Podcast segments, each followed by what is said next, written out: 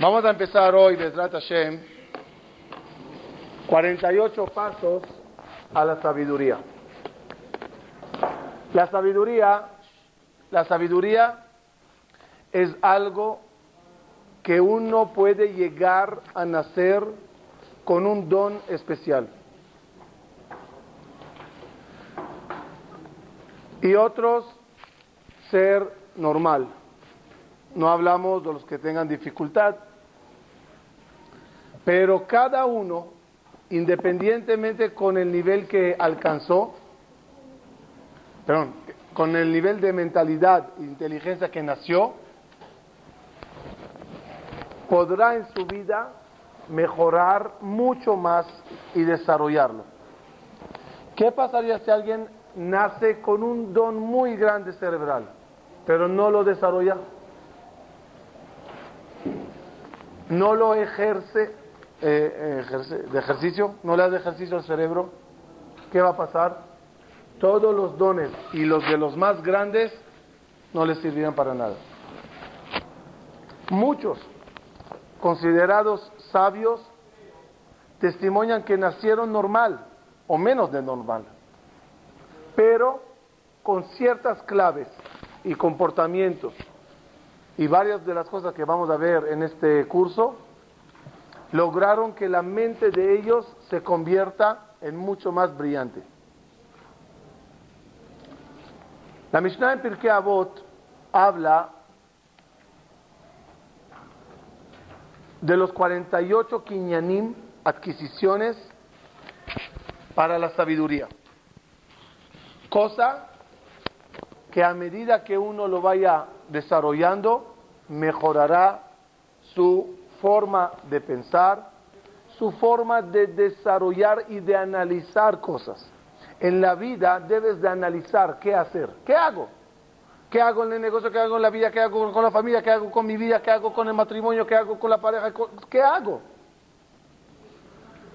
Y constantemente uno está juzgando como juez, esto, esto, aquí o allá, hoy o mañana, ¿Y qué es lo que más quisieras? Tomar la decisión correcta, en el momento correcto y de la forma correcta. Y para eso no se necesita suerte. Para eso no se lanza un volado al aire. Para eso se usa el coco. Para eso se usa la cabeza. Para eso se usa el cerebro. No de balde el número 48 pasos a la sabiduría que marca la Mishnah en Pirkei Avot forma el número 48 48 ¿cómo se escribe 48? Memjet que son las letras la palabra Moach Moach ¿qué es Moach? cerebro ¿Y cuáles son las iniciales de cerebro? Mavet Vejaim. Muerte y vida.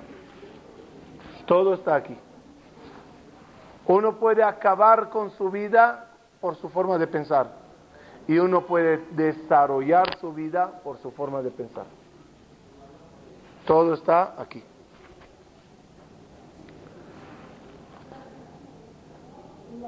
Así que vamos poco a poco ir desarrollando el cerebro, poniendo como clave principal, tu cerebro es un músculo. Tu cerebro es un músculo. ¿Por qué dije que el cerebro es un músculo? Porque todos entendemos que si quiero un músculo desarrollado, aquí, ¿cómo se llama esto? Conejo ¿Qué tengo que hacer? Ejercicio. Y si quiero abdomen, ejercicio de abdomen. Y si quiero pies, pies. El, problema es que al cerebro no le tratamos como, como músculo. No, no, no. El cerebro una gelatina en el cráneo. Y el problema es que tratamos el músculo fuerte en base a qué? ¿Qué es un músculo fuerte? Duro, grande. Y como no cabe esos términos en el cerebro, no entendemos o no aceptamos que el cerebro es también como un músculo. Otro detalle para empezar. Dicen los expertos que las neuronas cerebrales, como todas las cosas en el cuerpo, llega un momento que mueren y ya no se reproducen. Y ahí empiezan los problemas de olvido, de la vejez. Curiosamente, la gente que se dedican a estudiar y a estudiar profundo y constantemente analizar las cosas, pensar, memorizar, recordar, su cerebro sigue eh, regenerándose por más tiempo que la gente normal.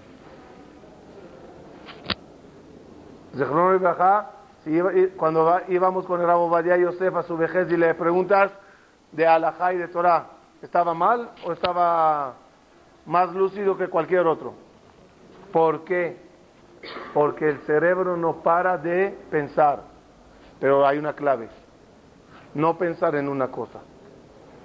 Uno trabaja en tela y todo el día corta la tela y la mide muy bien.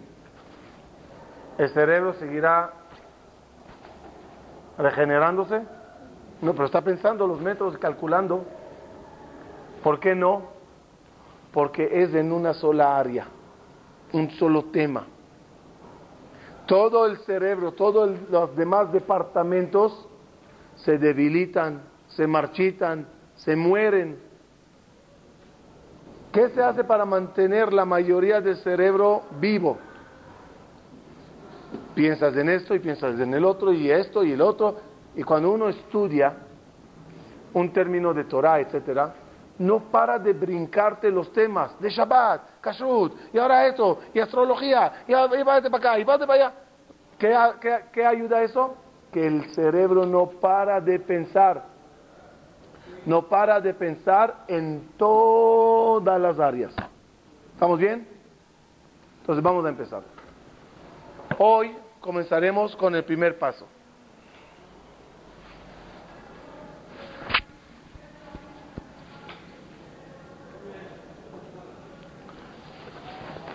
El primer paso que marca la Mishnah se llama Talmud, Betalmud. Talmud significa con estudio. Primer condición para desarrollar el cerebro es estudiar. Uno dirá obvio, no es tan obvio. ¿Saben que vivimos en la generación del USB? ¿Qué es esa generación? Tenme todo en el archivo, pásamelo a la computadora, ya tengo toda la clase. Y equivocadamente uno llega a pensar en vez de, a veces que su cerebro también es un USB. Quiero en poco que me resumas mucho. este tipo de clase, este tipo de clase, como lo llaman aquí Rabbi Radio, en sentarse a escuchar una clase, los aviso, no desarrolla cerebro. Formación cómoda, preparada, te la paso de mi USB al tuyo y ya. ¿Ayuda algo? Mm, digamos, para que no se sientan mal. Pero así no se desarrolla cerebro. Cerebro se desarrolla betalmud, sentarse a estudiar, a intentar entender, a leer, leer y leer, resumir, escribir, Dice la Mishnah en Pirkei Avot, ukne leja haver. Traducción. ¿Quién sabe hebreo? Ukne leja haver. Cómprate un amigo. Es la traducción famosísima, literal, correcta. ¿Eso es mío? ¿Sí? Gracias, muy amable. Baruch Adonai,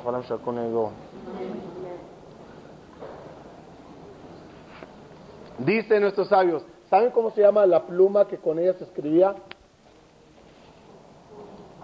Cané. Cané es eh, bambú. ¿Como bambú? ¿Cómo, no sé cómo se llama eso. ¿Ah? Bambú. Se agarra un pedazo de bambú y con eso escribía. ¿Cómo se llama el pedazo de bambú en hebreo? Cané.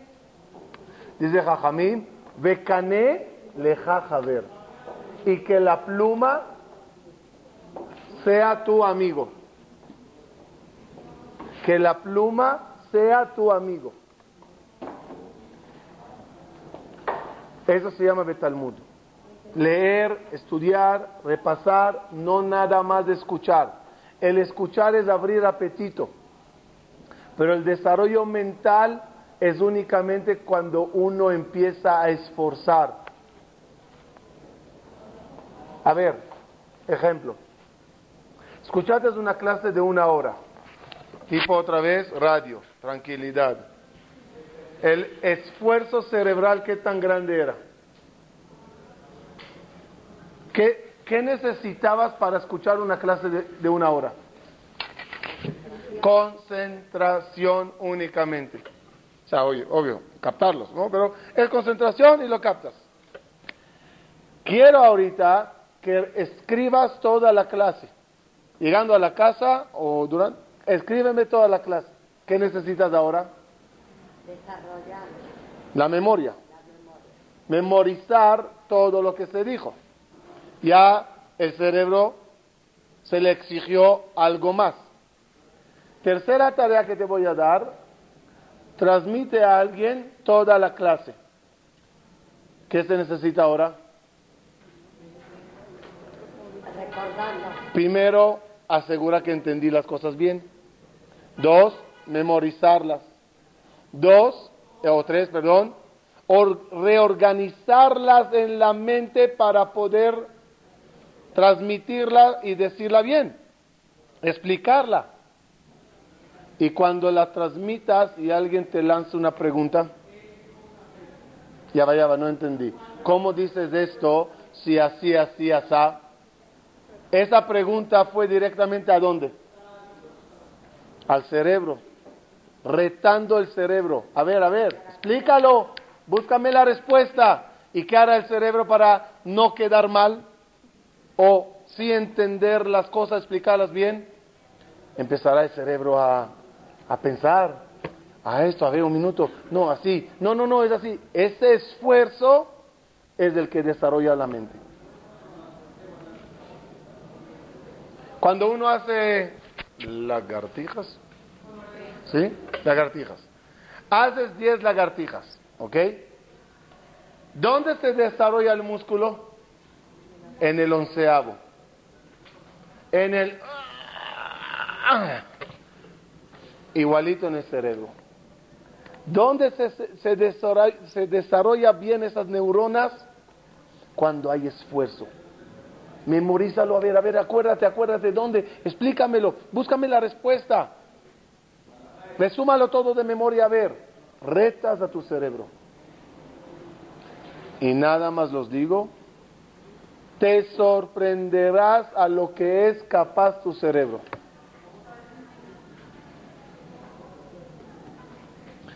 Te sorprenderás lo que es capaz tu cerebro.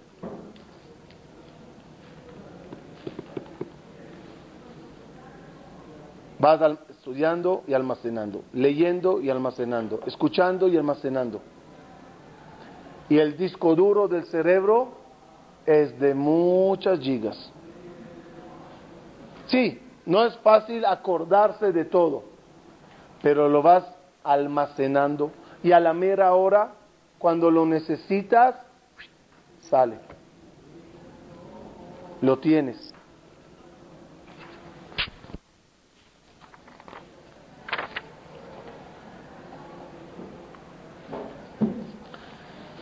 Pero, sinceramente,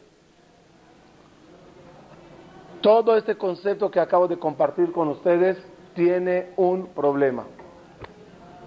El problema se llama tiempo. No hay tiempo. No tengo tiempo para leer tanto, para estudiar tanto. ¿Por qué nos gusta escuchar clases en vez de leer? ¿Ah? Lo voy a decir así, como es. Que otro trabaje por mí. Que él vaya, abra libros, lea, resuma, escriba y cuando ya lo tenga, cuando tenga el pastel listo, aquí estoy para comer.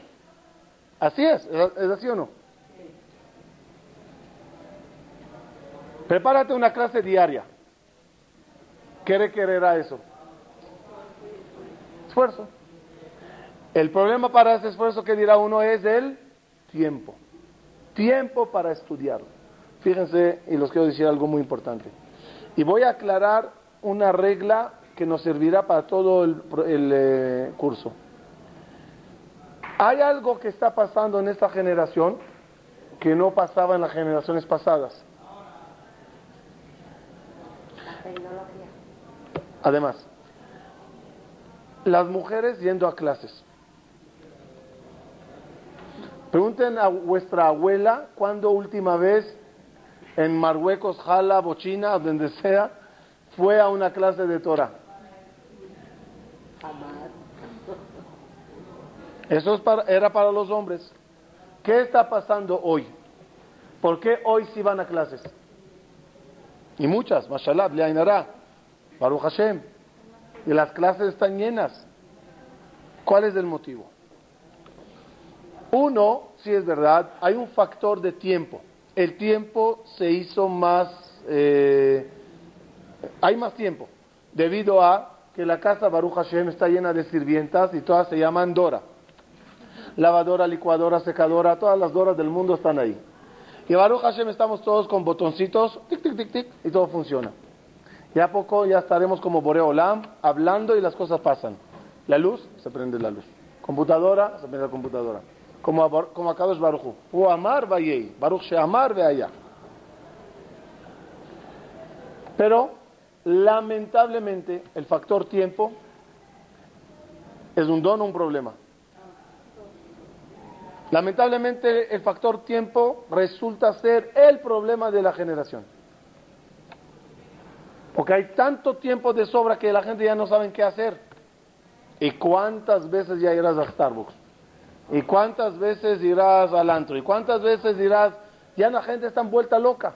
Entonces empiezan a inventar qué hacer. Y el problema es que cuando se inventa tonterías, cuando la mente está aburrida, inventa tonterías. Si se lleva al lado positivo, el, hecho de tener mucho tiempo, el hecho de tener mucho tiempo es, el hecho de tener mucho tiempo ayuda mucho. Se puede aprovechar, puede estudiar. La mamá puede permitirse el tiempo para estudiar, pero no es eso nada más.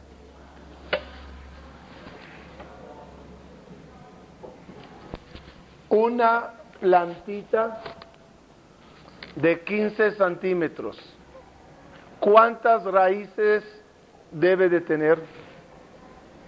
Una plantita de 15 centímetros. ¿Cuántas raíces, hasta dónde, cuántas raíces debe de tener? ¿Hasta cuánto? ¿Cuántos centímetros de raíz? No sé, no soy botánico, pero digamos 10. ¿Ok?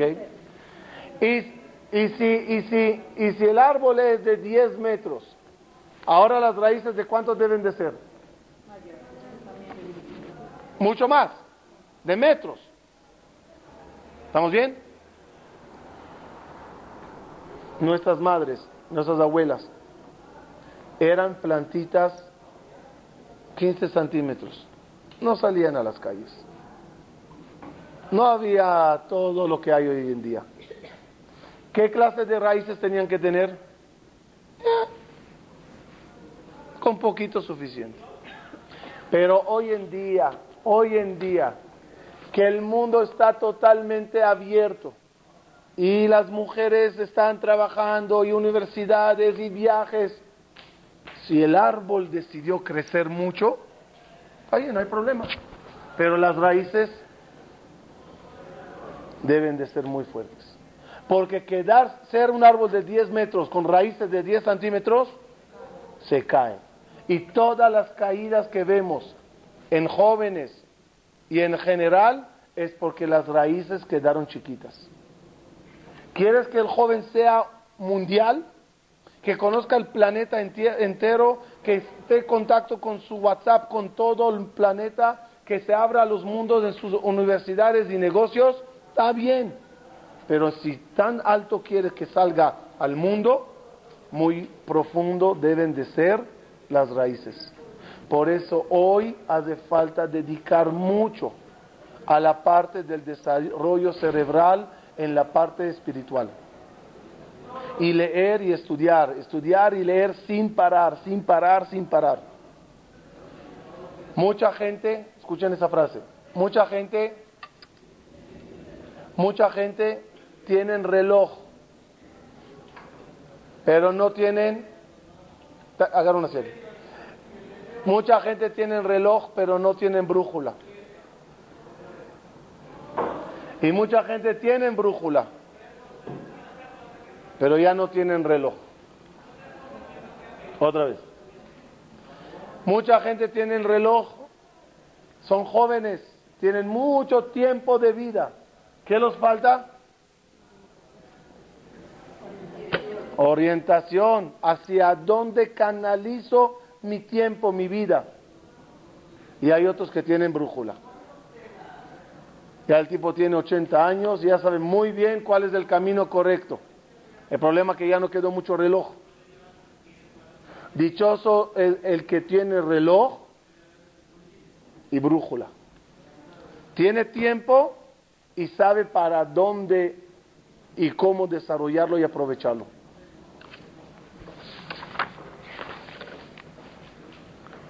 Vamos a ver. Quiero darlos varios tips de qué forma puede uno desarrollar bien su mente en el primer paso que se llama Talmud, estudio. Uno, Kviut. Kviut significa fijo. Voy a estudiar algo y lo voy a estudiar de forma fija. Si la gallina quiere que el huevo, que salga el pollo del huevo, ¿qué debe de hacer la gallina? Empollar. ¿Qué pasa a la mami gallina que empolla un día sí y dos no? ¿Ah? Shakshuka va a salir, no, no huevo, no pollito.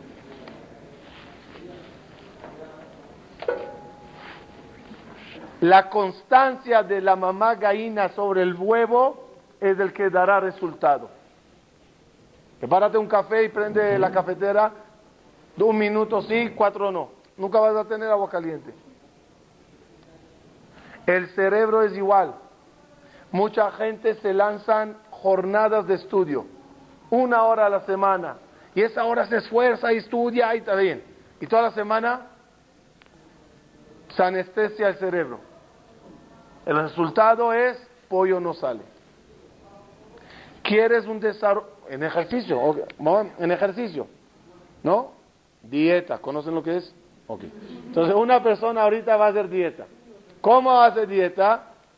Media hora a la semana se sube a la caminadora. ¿Está?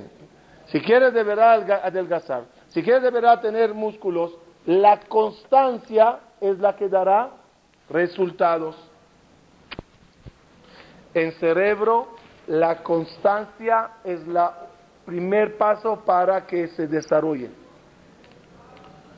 Cuanto más lo ejerces, cuanto más de forma fija, ¿por qué fija? Ustedes saben que cuando una persona llega después de 120 a más le preguntan, una de las preguntas es, la segunda pregunta, Kavata etim la Torah, Shuada Kavata, ¿qué es Kavata? Fíjate tiempo para estudiar. Fíjense que la pregunta no es, La pregunta no es, la pregunta no es si estudiaste Torah. Hello. La pregunta no es si estudiaste Torah. ¿Cuál es la pregunta? ¿Por qué? ¿Cuál es la diferencia? Que me preguntes si estudié. ¿Por qué me preguntas si fui fijo en el estudio? Porque la constancia, ¿qué causa? Vamos a ver qué causa la constancia. ¿Qué pasa si yo estudio? ¿Sí? ¿Qué pasa si yo estudio? O decido, ¿ok? Decido estudiar dos horas cada día. O, pero dos horas salteadas. Un 15 por la mañana, o una hora fija. De 8 a 9, mi hora de estudio. ¿Qué es mejor? ¿Dos, días al dos horas al día o una eh, salteado o una hora fija? Yo creo que están, que están respondiéndome eso porque saben que lo voy a decir. Pero por lógica, ¿qué, qué es mejor? Dos horas. Dos horas es mejor que una. ¿Por qué dicen que una es mejor?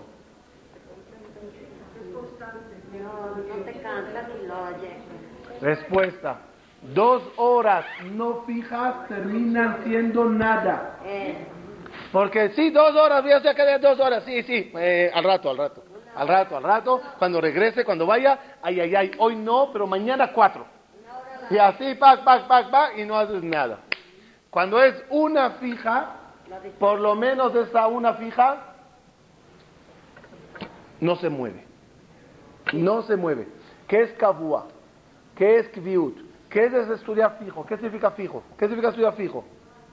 Que todas las diligencias, y es muy difícil lo que voy a decir, pero que todas las diligencias que vengan pre, serán pre o post. Hay una hora al día, o dos o cuatro, cada uno que decida su vida, que no estoy. No cuentes conmigo, no existo. Estoy en la cueva con Rabbi Bar y no hay señal al celular, no entran llamadas. Eso es cabúa. Porque si es una hora, pero en la hora estoy volátil, entonces no es cabúa. A lo mejor el horario es cabúa. A lo mejor la CIA es cabúa. El lugar es cabúa. Pero la mente no es cabúa. El kviut es en tanto en tiempo, lugar y mente. Como ya saben, el Sefer Yetzirah dice que todo en la vida se divide en estas tres cosas. Llama Ashan, Olam Nefesh Shana. Lugar, tiempo, persona. Cuando se juntan las tres cosas, potencia. Jota Meshulash. Cuando se juntaban las tres cosas, Kippur. El lugar más sagrado, en el día más sagrado, el hombre más sagrado. Tu hora de estudio debe de ser Cohen Gadol en Kippur, en Kodesh HaKodashim. Lugar sagrado, tiempo sagrado, concentración de la persona sagrada. Es la única forma que haya resultado en la mente. Porque si el lugar no es fijo, si estudio una hora, una vez aquí, una vez allá, una vez allá, está bien. Si no hay de otra, no hay de otra pero no hay como fijo, lugar fijo, hora fija en el día y mente concentradísima. Lo hablamos varias veces, lo voy a repetir otra vez nada más para que conecte. ¿Cuál si yo agarro una hoja y la pongo al sol, una hoja de papel al sol, ¿se, quemará? No. Si puse una lupa entre el sol y la hoja, lama. ¿Qué hizo la lupa que no hubo antes? La lupa agarró todos los rayos solares y lo concentró a un punto. El resultado es fuego. Hay personas que se sientan a estudiar como una hoja al sol. Los rayos, las palabras llegan, pero no queman, no hacen efecto. Pero cuando agarras y pones una lupa y toda tu mente se concentra en un punto, ahí empieza el cerebro a ser desarrollado bien. Kviut. Dos. Emshechiyut. Seguimiento. Seguimiento. Estudio algo y le doy seguimiento. y paso uno, y paso dos, y paso tres. Porque ¿qué pasa si yo todos los días estudiaré a la misma hora en el mismo lugar, pero un tema? Me refiero la misma hoja todos los días. Llega un momento que te aburres. La Mshechiyut es construir un eh, concepto en la mente. Me quiero explicar. Hay escuchar un tema, escuchar un concepto, y hay construir un concepto. ¿Cómo? Cada palabra que un rabino, un libro, una frase que escuchas es un ladrillo. Un ladrillo. Tu deber no es tener un camión lleno de, ladrillos, sino construir con esos ladrillos. Construyo un concepto. Escuché esto, cuadra con esto, lo pongo aquí, se desarrolla aquí, y empiezo, empiezo de todo lo que, las palabras que recibí, hacer de eso mi edificio, construir mi mundo. Para construir, las palabras no deben de ser individuales sino debes de ir juntando los conceptos. Ayer escuché esto, más lo que escucho ahora, más lo que leí anteayer, más lo que entiendo. Uy, se me está haciendo un concepto, se me está haciendo un entendimiento. Para eso hace falta siempre avanzar en Shechiut.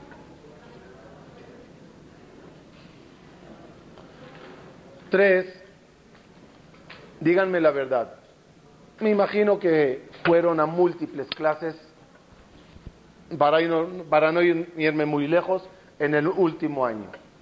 De Rosa Hashanah para acá, ¿sí escucharon o no? Sí escucharon. ¿Cuándo te sentaste a repasar lo que escuchaste? No lo hacemos. La verdad. No, no lo hacemos. Usted lo hace, Los demás no lo hacen. Normalmente uno no se sienta a repasar la clase que escuchó hace un mes, hace cuatro meses. Next, next, next, avanza. Sí, el avanzar es muy importante. Pero ten cuidado no perder el ladrillo de ayer. Porque si yo acumulo ladrillos, pero ya no me acuerdo o no lo tengo, lo que empecé a estudiar la semana pasada, hace un mes, dos meses, lo pierdo. Retomo, no, no retomo, conecto a lo que dijimos anteriormente.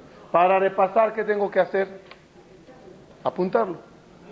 Si no lo apunto, si no lo apunto, a menos que tenga una memoria fotográfica que me pueda acordar de todo, pero cuando uno no apunta las cosas o grabarlas, no puedes repasar. ¿Cómo lo vas a repasar? Entonces vamos a conectar lo que dijimos. Cuando escuchas, es un don. Cuando lo escribes, uff, qué difícil es. Si lo transmites a alguien, wow, mucho mejor. Si lo repasas, ahí sí tienes ese ladrillo bien cuidado. Ese ladrillo bien sólido. No, no, no, no, no, no, no menosprecien el hecho de repetir lo que estudiaron no saben lo que hace decir las cosas. Porque cuando lees, ¿cuántos sentidos usas? Cuando lees, ¿cuántos sentidos usas? Una. Cuando escuchas, ¿cuántos sentidos usas? Puedes, puedes escuchar con los ojos cerrados, ¿no? Muy bien. ¿cuántos sentidos usas? Uno. Lo grabado en el cerebro por medio de un sentido es un grabado leve. Pero cuando lo, lo, leído o lo escuchado lo dije, a la hora de decirlo, ¿cuánto usé? ¿Cuánto sentidos usé? Estoy leyendo algo y lo dije. Lo leí, uno. Lo digo y me lo yo mismo también me lo escucho. Son tres sentidos que se usan. El grabado en el cerebro por tres sentidos es un grabado más fuerte. Es un grabado que queda mucho más tiempo. Así es.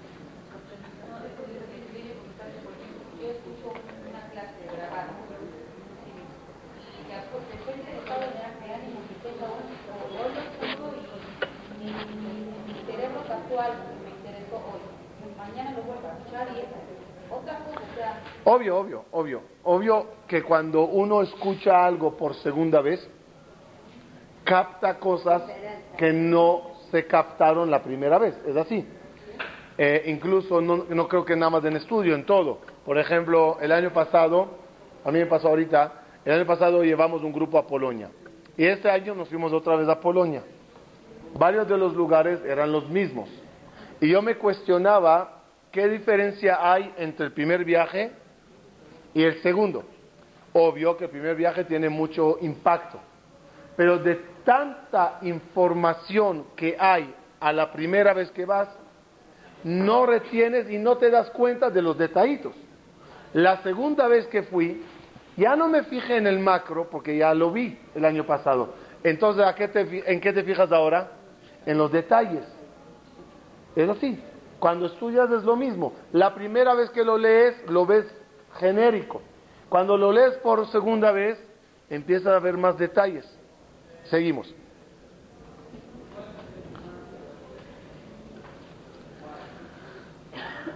El cuarto punto es un punto interesante que siempre lo digo y lo grito. Lo llamo yo el abanico, el, el, el amplio abanico. Abanico. ¿Qué quiere decir abanico? No, abanico me refiero a muchas múltiples posibilidades y temas. Cuando se ofrece una clase, ¿no? Hay clase de Ilhot Shabbat, ¿ok? Hay el tipo de persona que dice, wow, va conmigo, me fascina Alajot. Después escucha clase de Pirkei Avot. No, si hay de Alajot, vengo. El otro dirá, ¿ves? Pirkei Avot, me fascina ese libro. Alajot, mm. para Sachabua, eh, Bediabad. No hay como tener en la mente un abanico de opciones. Y amar y engancharse, encariñarse con esto y esto y esto y esto y esto y esto y esto. Todo al final bien, todo viene de uno. Todo viene del mismo. Todo viene de Boreolán. Y todo tú como humano lo necesitas. Todo. Te puedes encariñar con un tema más que con otro. Es normal. Somos humanos. En el colegio me gusta matemática, no me gusta inglés. Está bien. Pero necesitas de inglés o no. Y necesitas de geografía, y necesitas de Torah, y necesitas de todo. El abanico de estudio no es nada más en temas, sino también en maestros. A mí me gusta escuchar a fulano. Me engano no. Si esa es tu política, pierdes. ¿En qué pierdes? Que tendrás una ala en el abanico. Pero esta forma de pensar del otro la perdites la información que tiene el otro, el focus, como él ve las cosas, lo pierdes. ¿Quién gana mucho? El que tiene apertura a temas, a ponentes, a libros, en libros. Ok, me pasa, te identificas más con el lenguaje de fulano y no con la forma de escribir de Mengano. Pero si me bloqueé, perdí información. Porque hay aquí un libro maravilloso que por escribirlo de una forma o expresarte de una forma que no es exactamente como a mí me gusta, ya perdí toda esa información. ¿Qué sería bueno para mí? Adaptarme y ganar esa información también. El abanico ayuda mucho.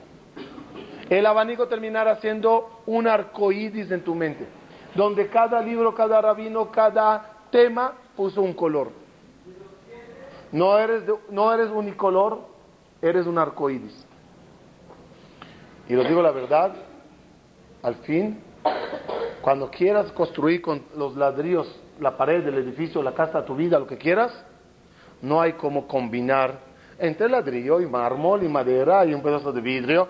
No vas a hacer todo de lo mismo. Y del lugar que llega la madera no llega el ladrillo, y del lugar que llega el, mármol no llega el vidrio.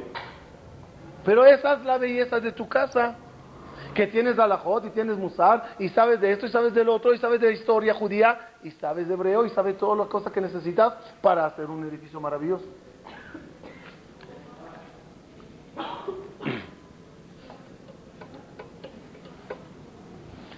¿Qué día es hoy? Martes. El lunes, el lunes, de Hashem, voy a, ya, ya, ya, ya, va a salir el anuncio, voy a presentarlos a mi maestro. El rabino va a llegar a México y vamos a compartir una conferencia. Y el lunes, era Shlomo Inglander. Y yo me acuerdo que una vez fui a su oficina y reclamé a lo israelí. Espero que no se acuerda. le dije, rabino, ya, basta, ya no aguanto más. Me dice, sí, Amram, ¿qué te pasa ahora? Está de cambiarnos de maestros. Un maestro que siga todo el año, no tres maestros al año. Hay tres jornadas en el año cada jornada era otro rabino. Ahora, no porque renunciaron o se cansaron, no, no, no, no. Reacomodo en la misma yeshiva. Ahora tú para acá, tú para acá, tú este salón, tú este salón.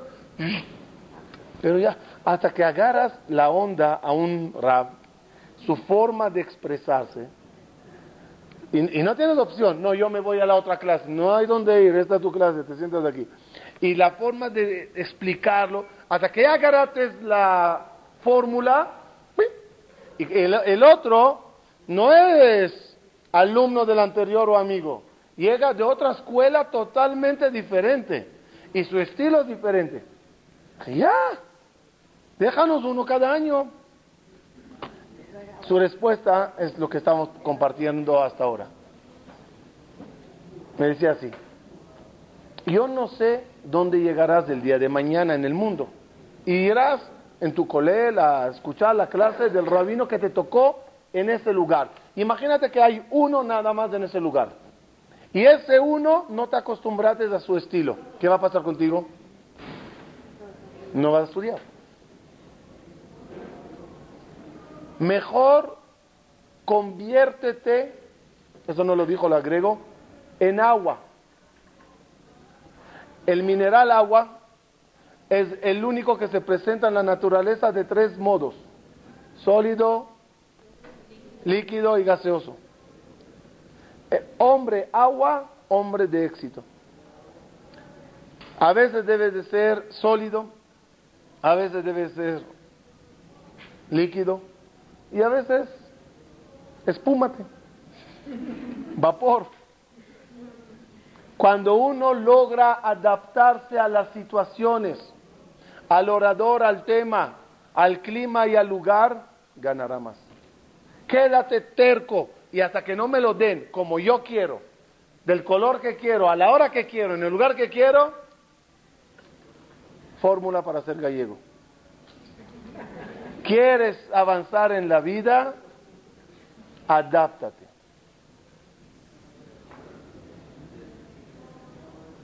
Ábrete a temas, ábrete a estilos y ganarás más.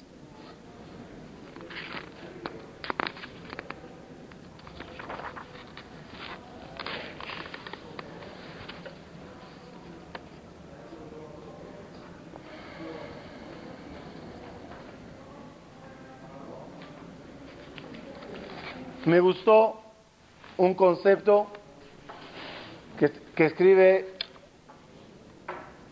Erav Noah Winberg, en su libro 48 Adquisiciones de la Torah, él dice así, me gustó el concepto, adapten el concepto.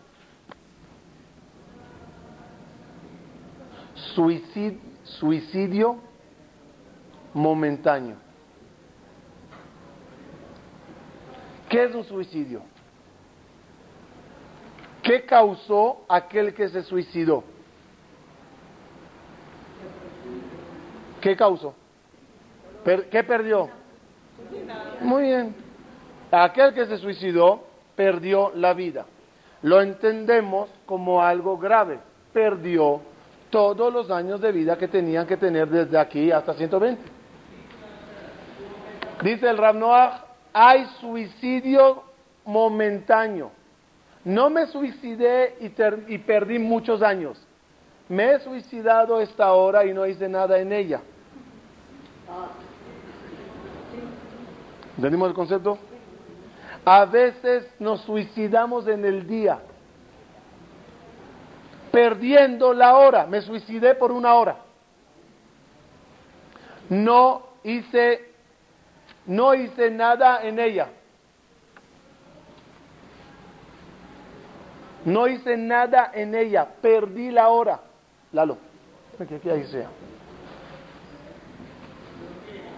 Otra vez, otra vez. Es un concepto que desde que lo leí, de repente empiezas a verlo en el día y dices, uy, me acabo de suicidar. Pero lo ves cuando ya pasó la hora. O sea, no lo ves cuando, ahorita me voy a suicidar. No, no.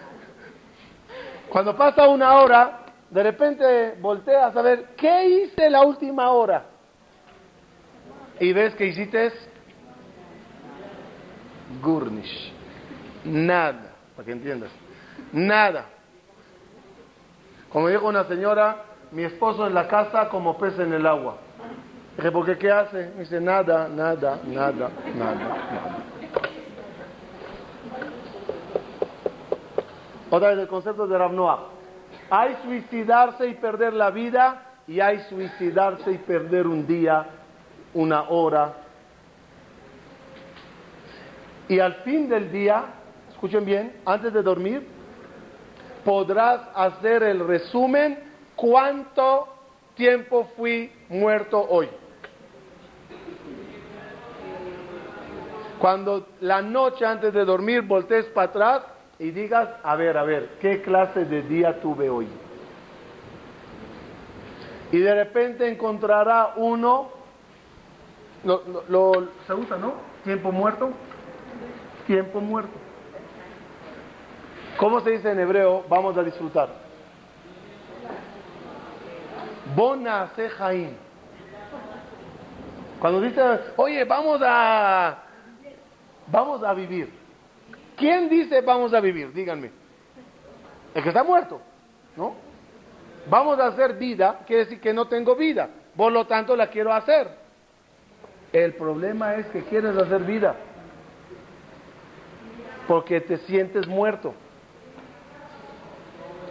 Si quiero desarrollar el cerebro, lo primero que tengo que fijarme es en el reloj, en el reloj de mi vida y ver cómo gasto tiempo y horas muertos, que si en ese tiempo me dedicaría a leer algo más, a escribir algo más, desarrollaría mi cerebro y cuando necesitaré de mi cerebro para tomar decisiones familiares, de negocios, de vida, por lo menos tendré aquí algo que piensa.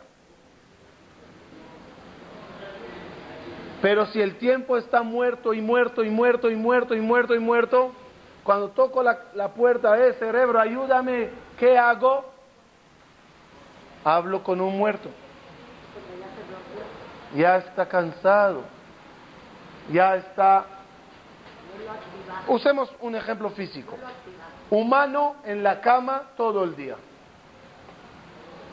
Duerme, duerme, duerme, descansa y no hace nada.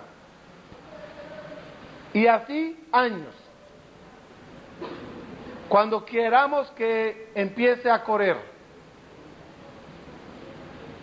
¿qué te va a decir? No puedo. Una persona que está con yeso Barminan, tres meses, para poder caminar después, ¿qué necesita? Fisioterapia, perdió. Si el cerebro está durmiendo y durmiendo y durmiendo y durmiendo, y a la mera hora necesitas que empiece a correr, a tomar decisiones, no, no encuentras con quién hablar.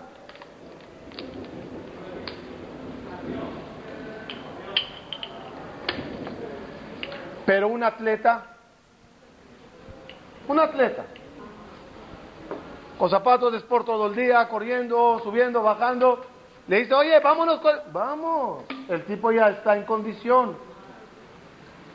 El concepto se llama cerebro atleta.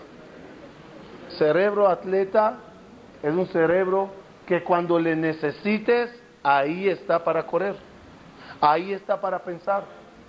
No puedes matar tu cerebro y a la mera decirle, vamos, te metim. Metim.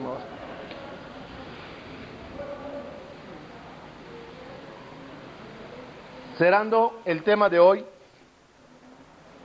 los quiero resumir leyendo los consejos. Anótense los que quieran, los consejos, aplíquenlos, desarrollenlos, ayudará mucho. Eh, se recomienda para este curso tener cuaderno y pluma y si no por lo menos celulares o iPad para escribir. Consejo número uno.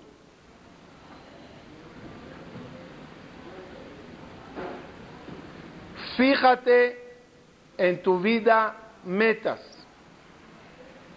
Metas claras. ¿Saben cuál es el problema? Cuando uno no corre, cuando no tiene meta. Regreso a la dieta. ¿Qué te dice la... ¿Cómo se llama esa? Nutrióloga. ¿Qué te dice la, la nutróloga? La meta es, esta semana vamos a bajar 4 kilos. Hay meta. Ok, vamos a ver si alcanzamos la meta. ¿Qué te dice el entrenador del deporte? Tenemos que hacer 100 metros en 13 segundos, 12 segundos. Hay meta. Debemos estudiar este tema porque al fin hay un examen, hay una meta. Saben que hay en el mundo ahorita de moda, moda bonita, ya muchos años, estudiar Dafa Yomi. Estudiar la Gemara una hoja al día. Porque eso ayuda mucho porque tiene una meta. Tienes que acabar de aquí a aquí en las próximas 24 horas. Cuando hay metas, uno sabe hacia dónde va a ir. Agárrate un libro, acércate a la biblioteca, agárrate un libro y di, esta es mi meta, de aquí a fin de mes termino este libro. Es una meta, una meta clara. Porque cuando uno dice una meta, eh, yo este año voy a estudiar. ¿Es una meta o no? Si es una meta no clara. La falta de claridad en la meta causará no hacer nada.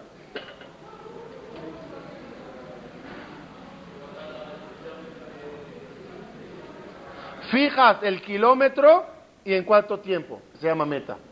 100 metros en 12 segundos se llama meta. Un libro en una semana se llama meta.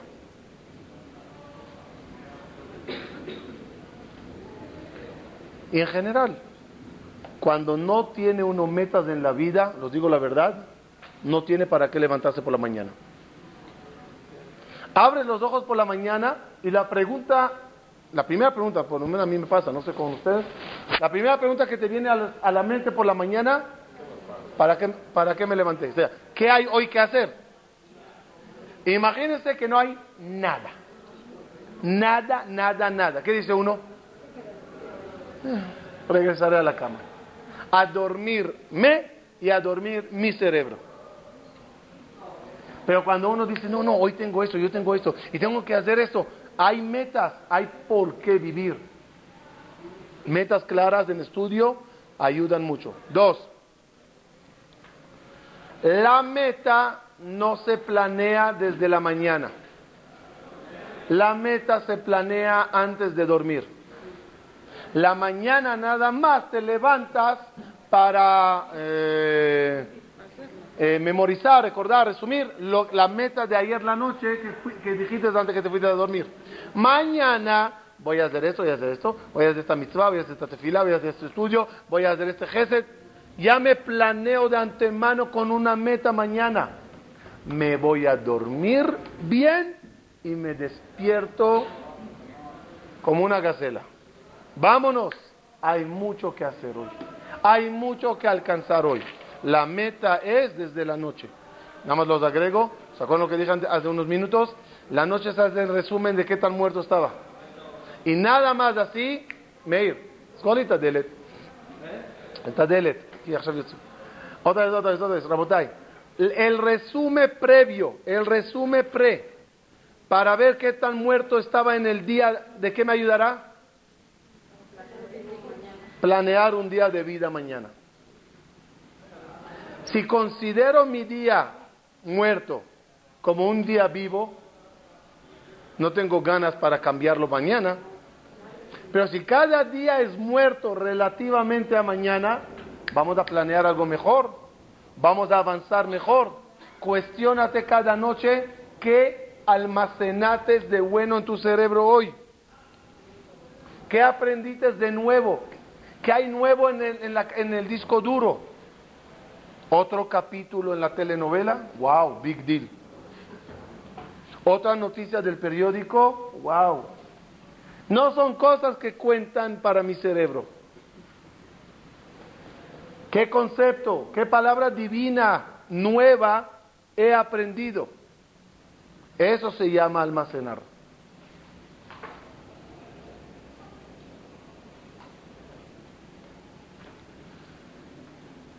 Tres.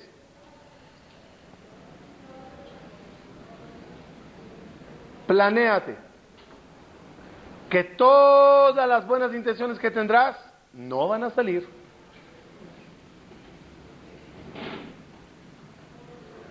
Porque el Yetzer hará te pondrá topes y baches. Porque si uno se planea y dice, sí, sí, hoy voy a hacer esto, así, así, todo va a salir bien, esta noche soy el Gaon de Vilna. El primer tope que dice, Uf, qué difícil. Mañana, mañana empezaremos. Planeate de antemano que el día no va a ser fácil. Y estoy dispuesto a sobrepasar las dificultades, sobrepasar todos los obstáculos que encontrará el Yetzerara. O Dios, o Dios. Dios también pone obstáculos. ¿Por qué? Uno, para probarte. dos, es maravilloso ese número dos, para darte doble pago. Porque si fue difícil, te mereces del doble. Y como Dios quiere que rápidamente llenes tu cuenta bancaria en Olam a Bank, te hace las cosas difíciles para que cobres doble y triple y ganes más. Prepárate de antemano a los baches. ¿Faltan dos más? Sí, Lalo. Sí. O el pago doble. Sí. Y no me importa, al final los dos lo tengo que pasar. Y quizás, escucha bien, y quizás van de la mano. Porque el Yeser me pone un obstáculo. Y cuando yo le paso, cobro doble. ¿Entiendes? Al final es lo mismo. Sí. Otro consejo, pierdo los números. Cuatro. Cuatro. Regáñate cuando te despiertes después de suicidio. Repito, regáñate cuando pase una hora que estabas actuando como astronauta, volando fuera de la órbita, y de repente te despiertas y dices, un minuto, ¿qué hice? ¿Saben, dónde pasa eso? En una clase, en una tefila. Que estás, pero no estás y de repente te despiertas y dices, wow, 20 minutos de suicidio, regáñate. Se sorprenderán, en alguna oportunidad hablaremos de eso, lo, lo que ayuda cuando uno se auto regaña. No te regañes mentalmente. no, dilo, dilo. Sácalo por aquí y mételo por acá, te sorprenderás lo que eso hace al cerebro. Cuando tú das órdenes a tu cerebro, el cerebro las recibe con mucho respeto. Pero dilo.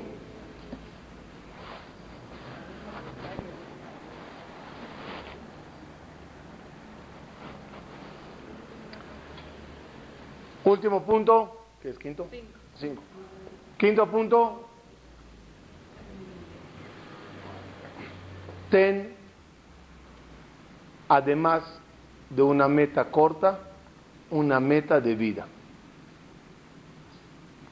Hay una meta global, hay una meta grande en la vida. La meta de qué clase de persona quieres ser a la hora de salir de este mundo.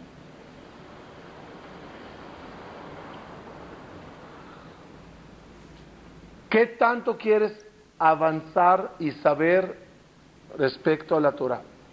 ¿Qué tanto quieres cumplir? ¿Qué tanto quieres transmitir? Cuando hay una meta general al nivel que quiero llegar, que sepan, si yo me fijo una meta muy elevada, mi meta, estudiar toda esta biblioteca, meta, pero no son palabras, ahí voy. La meta de hoy, capítulo 1. La meta de la semana que viene, ya llegar al segundo libro a la izquierda, ahí arriba. Y la meta de la vida es toda la biblioteca. Y mañana me muero. ¿Cómo se me considerará en el cielo? Que estudié toda esa biblioteca. Porque yo le reclamaré a Dios y le diré, ¿qué culpa tengo que me llevaste antes de tiempo? Yo estaba a punto de terminarlo. Ahí iba. Y la buena intención cuenta. El problema es que no tenemos meta de vida. Viviremos. Y viviremos y veremos, se dice en hebreo. Nihye veniré. Ya, cada día como se presente. No tengo plan de vida. Así, vivo, vivo, vivo. Eso no es vida. Eso no es vida. Eso es estar muerto, respirando constantemente. Vida es aspirar a llegar a algo. Quiera Dios que el primer paso, con todos los tips que dimos, que es Bet Talmud, Bet Talmud es con estudio, y vimos muchos temas y puntos de cómo estudiarlo. Quiero que lo repasen, quiero que lo escriban, quiero que, quiero que reten a vuestro cerebro. Y los dije y los repito, se sorprenderán qué tan bueno es tu cerebro. Y si no es bueno hoy, está bien. Ejercicio de mañana, de pasado, y durante 48 días que nos estaremos viendo para terminar todo el ciclo, todo el curso, Bezrat Hashem terminaremos con un cerebro muchísimo más desarrollado de lo que le tenemos hoy en día. Nos vemos mañana, Bezrat Hashem, en el mismo lugar, a la misma hora, siguiendo Bezrat Hashem el siguiente punto. Gracias.